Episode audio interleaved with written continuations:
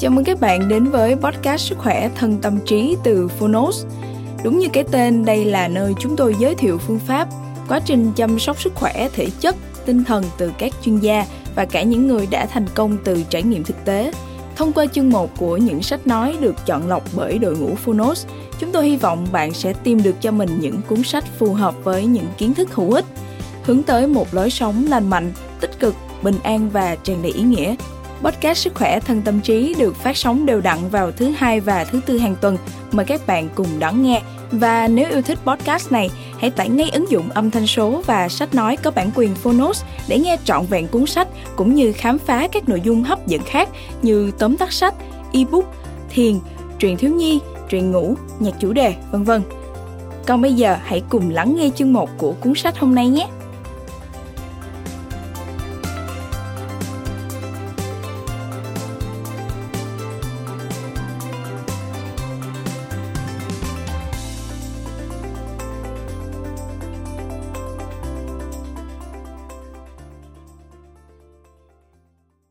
Bạn đang nghe từ Phonos.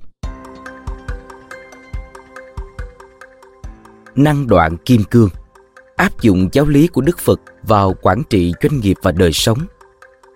Tác giả Gashim Michael Roach Người dịch, Trần Tuấn Mẫn Độc quyền tại Phonos Phiên bản sách nói được chuyển thể từ sách in theo hợp tác bản quyền giữa Phonos với công ty cổ phần sách Thái Hà.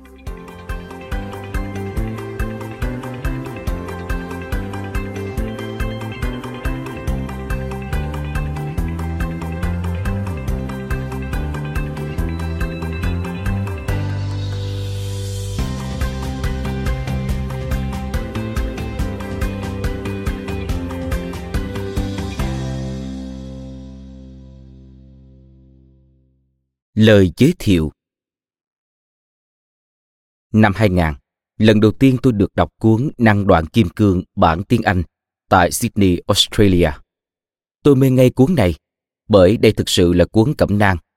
Nói đúng hơn là bảo bối không chỉ cho tôi mà cho bất cứ nhà lãnh đạo hay doanh nhân nào. Tôi đọc không chỉ một lần. Tôi nghiền ngẫm và mang vào ứng dụng ngay tại tập đoàn FPT nơi mà tôi đang giữ chức vụ phó giám đốc trung tâm đề án và chuyển giao công nghệ. Ở đó tôi vừa làm lãnh đạo, vừa lo quản lý nhiều dự án không hề nhỏ. Kết quả trên mọi mong đợi của không chỉ riêng tôi. Vậy rồi tận 8 năm sau, tức khi Thái Hà Books thành lập được một năm, chúng tôi mới mua được bản quyền để xuất bản cuốn sách này bằng tiếng Việt. Tôi mừng vui muốn khóc. Nhất là bản dịch của giáo sư Trần Tuấn Mẫn không thể hay hơn kim cương trong suốt. Nếu sự trong suốt của pha lê đã làm nhiều người trong chúng ta mê mẩn, thì đó chưa là gì cả so với kim cương. Mỗi lãnh đạo cần có tâm sáng, trí sáng như kim cương. Kim cương trắng nhất, thứ đá trắng thứ nhì trên thế giới này là ruby, mà vẫn thua kim cương bốn lần. Xin nhắc lại, kim cương cứng hơn đá ruby gấp bốn lần. Lãnh đạo luôn nên học kim cương ở tính cứng, rắn quyết liệt. Kim cương quý nhất thế gian. Kim cương đắt nhất trái đất này. Mỗi lãnh đạo cần nhớ rằng mình, cơ quan mình, doanh nghiệp mình quý như kim cương, có giá như kim cương. Cũng cần nhớ như in rằng khách hàng, đối tác của mình là kim cương. Các nhà lãnh đạo và quản lý không thể quên rằng mỗi đồng nghiệp, mỗi nhân viên của mình chẳng khác gì viên kim cương quý giá là nhà lãnh đạo tốt không khó, nhưng muốn là nhà lãnh đạo xuất sắc, không thể thiếu trí tuệ kim cương. Mỗi nhà lãnh đạo, dù là cơ quan hành chính hay chính phủ, dù là chủ doanh nghiệp hay người điều hành, rất rất cần trí tuệ kim cương. Cuốn năng đoạn kim cương vô cùng hay và không thể thiếu đối với bất cứ nhà lãnh đạo nào, ngay cả các nhà lãnh đạo tương lai. Thậm chí nếu bạn chưa và sẽ không giữ bất cứ trọng trách nào cuốn sách nhất định giúp bạn có các bí quyết lãnh đạo chính mình và gia đình mình. Nếu đề nghị tôi list ra 10 cuốn sách hay nhất trong hàng ngàn, hàng vạn cuốn sách mà tôi đã đọc bằng nhiều thứ tiếng, thì Năng đoạn kim cương luôn là một trong số đó. Nếu ai chưa đọc cuốn sách này thì thật là thiệt thòi cho họ. Chúc mừng bạn. Thành tâm chúc mừng bạn đã may mắn có trong tay cuốn sách quý và rất đặc biệt này. Mong bạn sớm có thêm may mắn gia nhập cộng đồng những nhà lãnh đạo trên thế giới đã ứng dụng thành công những nguyên tắc của năng đoạn kim cương. Và rất mong bạn sẽ có cơ hội đến Mỹ hay một nước nào đó để dự, dù chỉ một lần, những cuộc gặp gỡ quý giá này. Cuối cùng, tôi muốn bạn gửi kết quả mà bạn ứng dụng những tinh túy và bảo bối từ năng đoạn kim cương cho chúng tôi. Chúng tôi sẽ đưa vào phần kết quả ứng dụng trong những lần tái bản sau. Việc lan rộng kết quả và phương pháp ứng dụng là rất cần thiết. Tiến sĩ Nguyễn Mạnh Hùng, Chủ tịch Hội đồng Quản trị kiêm CEO Công ty Cổ phần Sách Thái Hà. Lời nói đầu Đức Phật và doanh nghiệp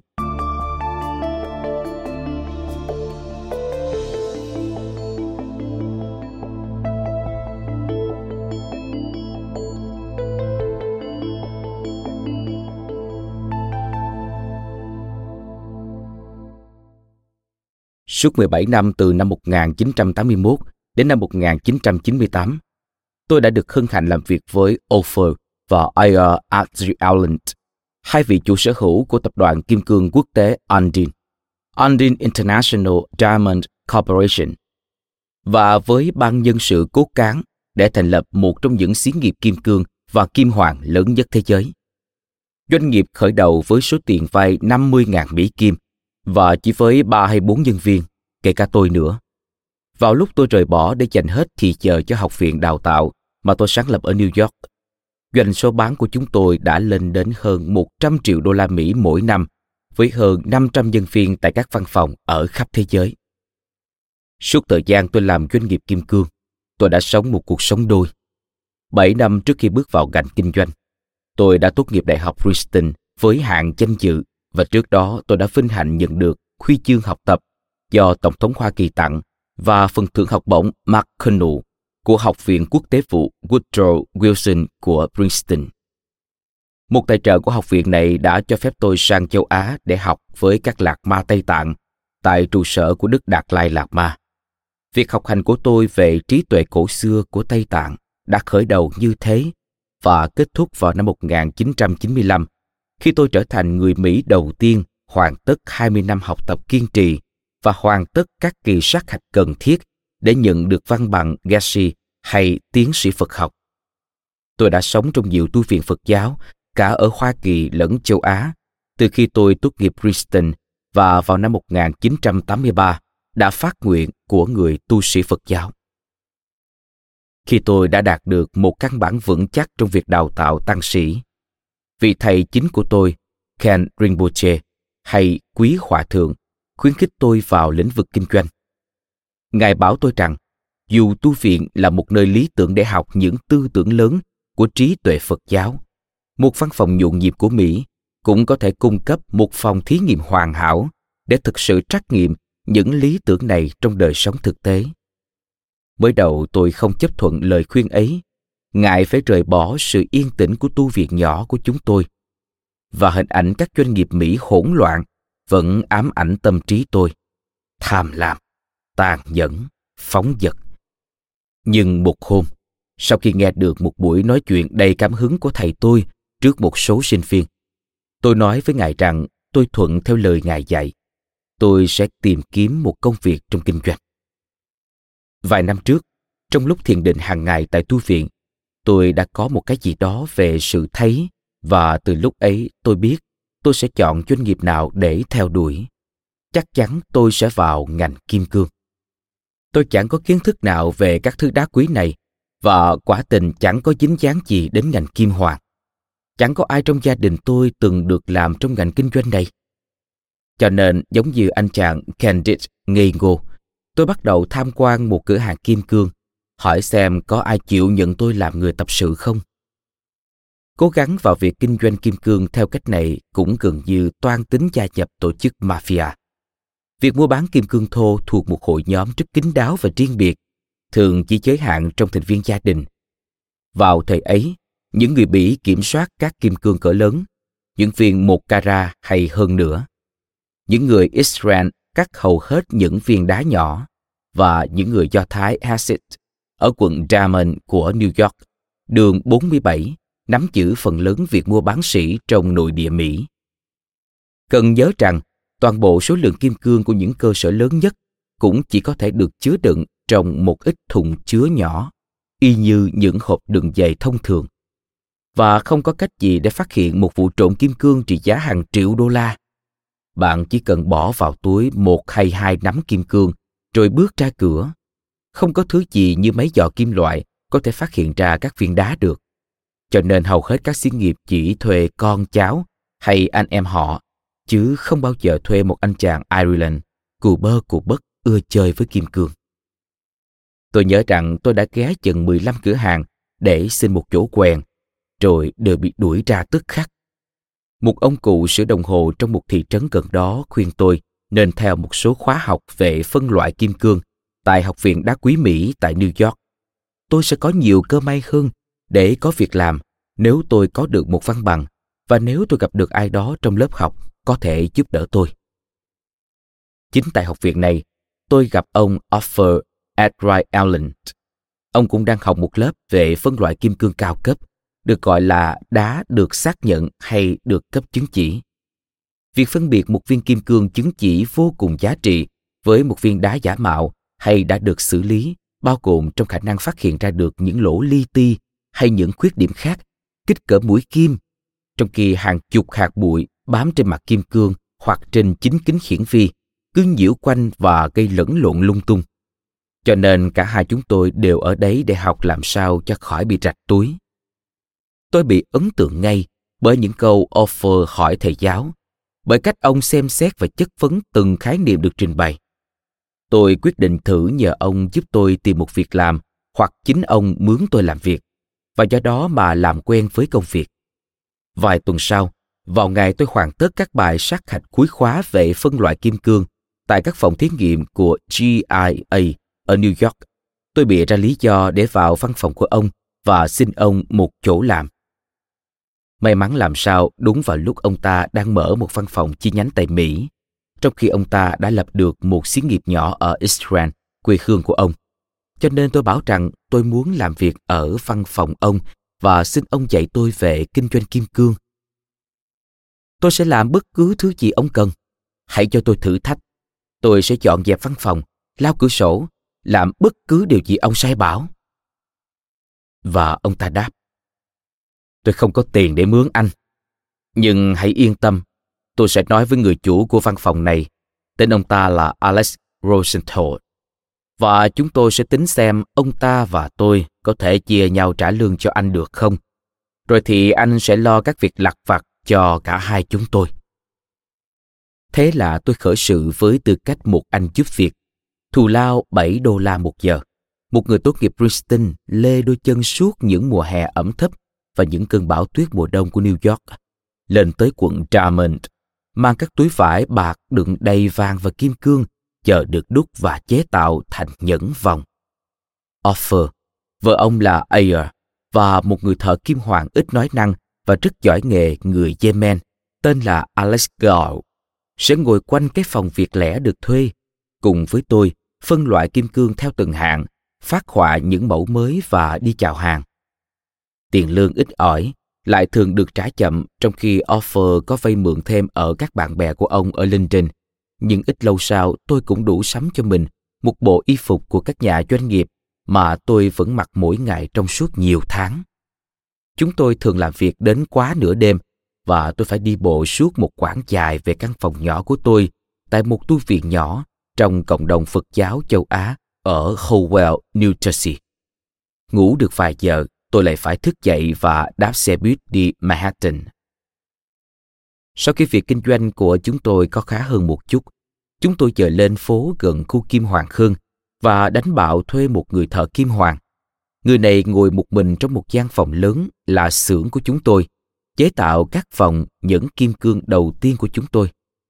Chẳng bao lâu, tôi được tin cậy đủ để thực hiện mong ước của mình, để ngồi xuống với một gói kim cương lẻ và bắt đầu phân chúng thành từng hạng.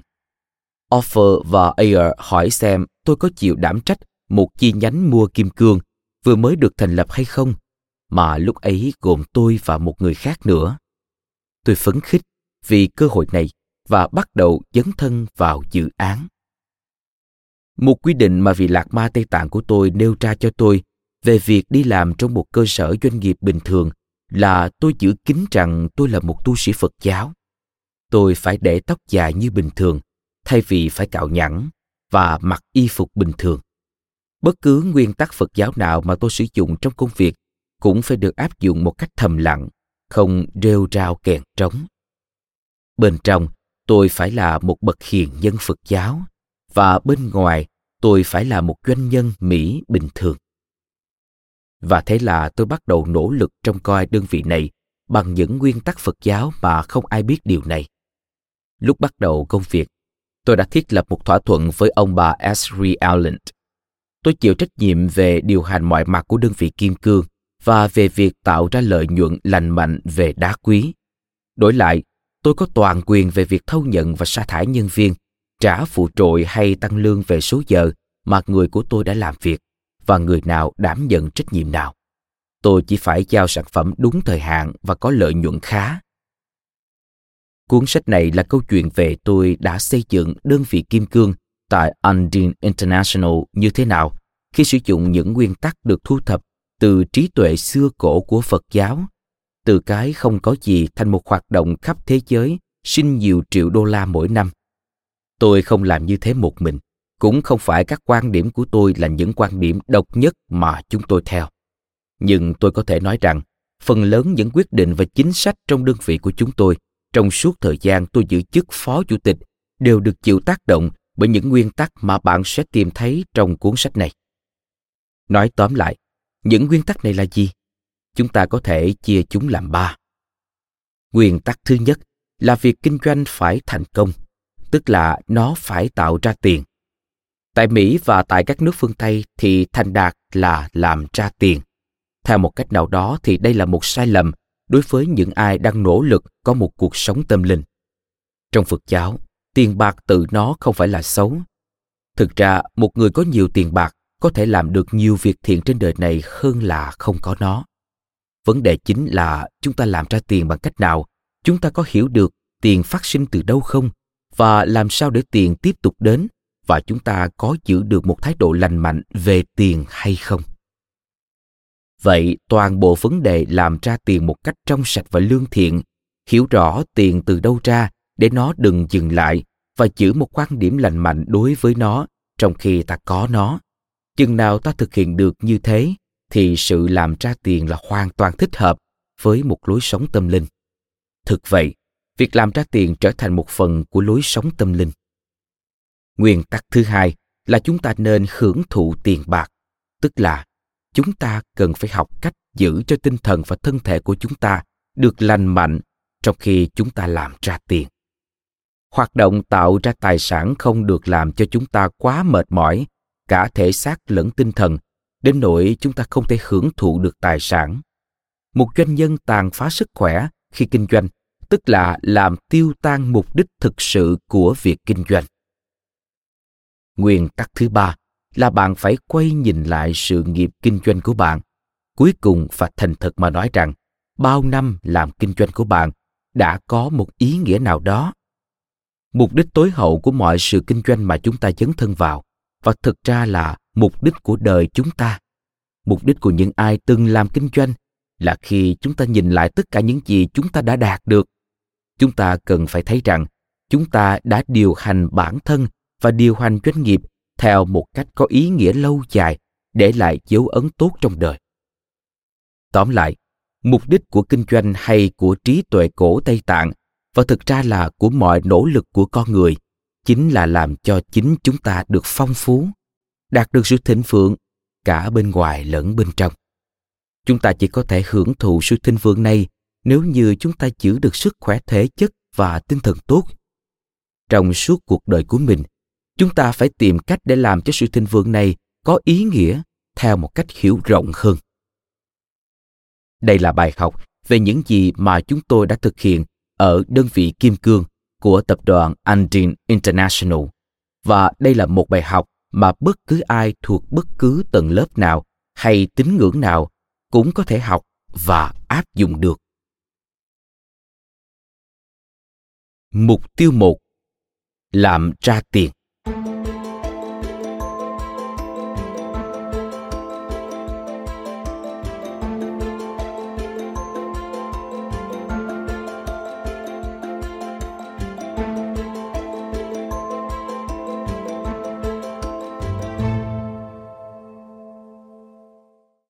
1 Nơi xuất phát của trí tuệ.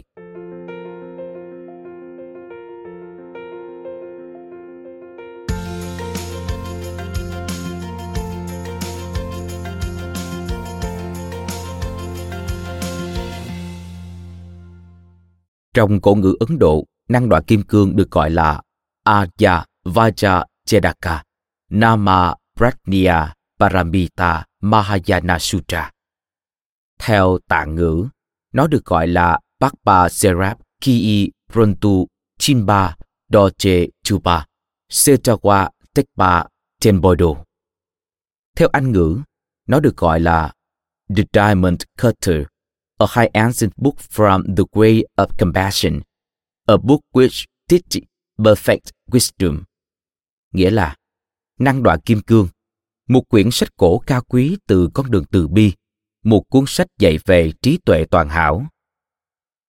Nói thêm, Ngài huyền trang dịch là năng đoạn kim cương bát nhã ba la mật đa kinh. Năng đoạn nghĩa là có thể chặt. Chedika nghĩa là cắt, chặt, đập vỡ. Tác giả dịch là The Diamond Cutter, nghĩa là người hay dụng cụ dùng để chặt kim cương. Trở lại nội dung chính. Điều gì khiến quyển sách này khác với bất cứ quyển sách nói về doanh nghiệp nào mà bạn đã từng đọc hoặc nghe? Đó là nguồn gốc của những gì mà chúng tôi phải nói ở đây. Một quyển sách cổ của trí tuệ Phật giáo được gọi là Năng đoạn kim cương. Ẩn dấu trong đăng đoạn kim cương là trí tuệ cổ mà chúng tôi áp dụng để giúp tạo Ending International thành một công ty có doanh thu hơn 100 triệu đô la mỗi năm. Chúng ta cũng nên biết đôi chút về cuốn sách quan trọng này ngay từ khởi thủy để thấy được vai trò của nó trong suốt chiều dài lịch sử của Đông Bán Cầu. Năng đoạn kim cương là cuốn sách có niên đại xưa nhất thế giới, được in ấn chứ không phải được viết ra bằng tay. Viện Bảo tàng London hiện chữ một bản đề năm 868, sớm hơn bản in cuốn Kinh Thánh Gutenberg 600 năm. Năng đoạn kim cương là bản ghi chép một giáo lý do Đức Phật dạy cách đây hơn 2.500 năm. Khởi đầu nó được truyền giảng bằng miệng và rồi khi ra đời chữ viết, nó được ghi trên những ngọn lá bối dài. Trên thân lá bối bền dai, người ta dùng kim để vạch chữ vào rồi dùng bụi than chà lên các chỗ kim vạch ấy. Các sách được làm theo cách này vẫn còn được tìm thấy ở Nam Á và vẫn rất dễ đọc. Những ngọn lá bối rời được giữ lại với nhau bằng một trong hai cách. Đôi khi người ta dùi một lỗ xuyên chính giữa một chồng lá, rồi cho một sợi dây xuyên qua để giữ các trang lại với nhau. Cách hai dùng vải bọc lại. Năng đoạn kim cương nguyên gốc cho Đức Phật giảng dạy thì bằng Sanskrit, Phạn ngữ, là ngôn ngữ cổ của Ấn Độ ra đời cách đây chừng 4.000 năm. Khi quyển kinh này đến Tây Tạng, cách đây khoảng 1.000 năm, nó được dịch ra tạng ngữ. Qua nhiều thế kỷ, kinh này được khắc vào những phiến gỗ, mộc bản và được in lên băng giấy dài làm bằng tay bằng cách phủ mực lên phiến gỗ rồi ấn giấy vào đó bằng một con lăn. Những băng giấy dài này được cất giữ trong vải bóng màu vàng nghệ hay màu nâu sậm, trông giống như hồi kinh được lưu trữ bằng lá bối. Năng đoạn kim cương cũng được phổ biến rộng rãi tới các nước lớn của châu Á, gồm Trung Quốc, Nhật Bản, Triều Tiên và Mông Cổ. Suốt 25 thế kỷ qua, nó đã được in lại không biết bao nhiêu lần bằng các ngôn ngữ của nước này và trí tuệ của nó được truyền thừa theo một dòng mạch vững bền từ miệng của các vị thầy đến các học trò của thế hệ kế tiếp. Ở Mông Cổ, quyển kinh quan trọng đến nỗi mỗi gia đình đều giữ một bản, cẩn thận đặt trên bàn thờ trong nhà. Một hay hai lần mỗi năm, người ta mời các nhà sư ở địa phương đến nhà và đọc lớn bản kinh cho cả gia đình nghe để được ban phát trí tuệ của kinh. Thật không chỉ gì đạt được trí tuệ trong giáo lý gốc của năng đoạn kim cương, cũng như rất nhiều giáo lý của Đức Phật, ẩn chứa dưới ngôn ngữ rất bí ẩn mà chỉ có một vị thầy đang sống dùng những sớ giải lớn lao đã được viết qua nhiều thế kỷ mới có thể phát hiện ra được. Bằng tạ ngữ, chúng tôi có ba trong những bộ sớ giải cổ ấy, có niên đại từ thế kỷ thứ tư đến thế kỷ thứ chín.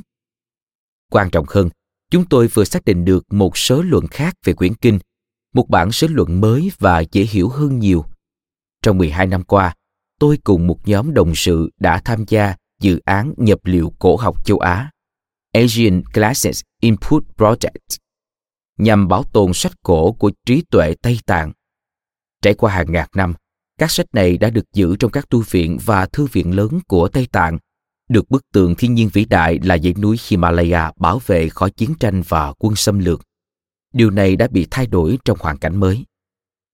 Chúng tôi đã cố gắng sưu tập các sách Tây Tạng cổ và lưu trữ những cuốn sách quý hiếm này vào các đĩa vi tính. Thế rồi chúng được ghi lại trên CD-ROM hay trên web và phát miễn phí cho hàng ngàn học giả trên khắp thế giới. Cho đến nay, chúng tôi đã giữ lại được 150.000 trang của thủ bản một bản theo cách này.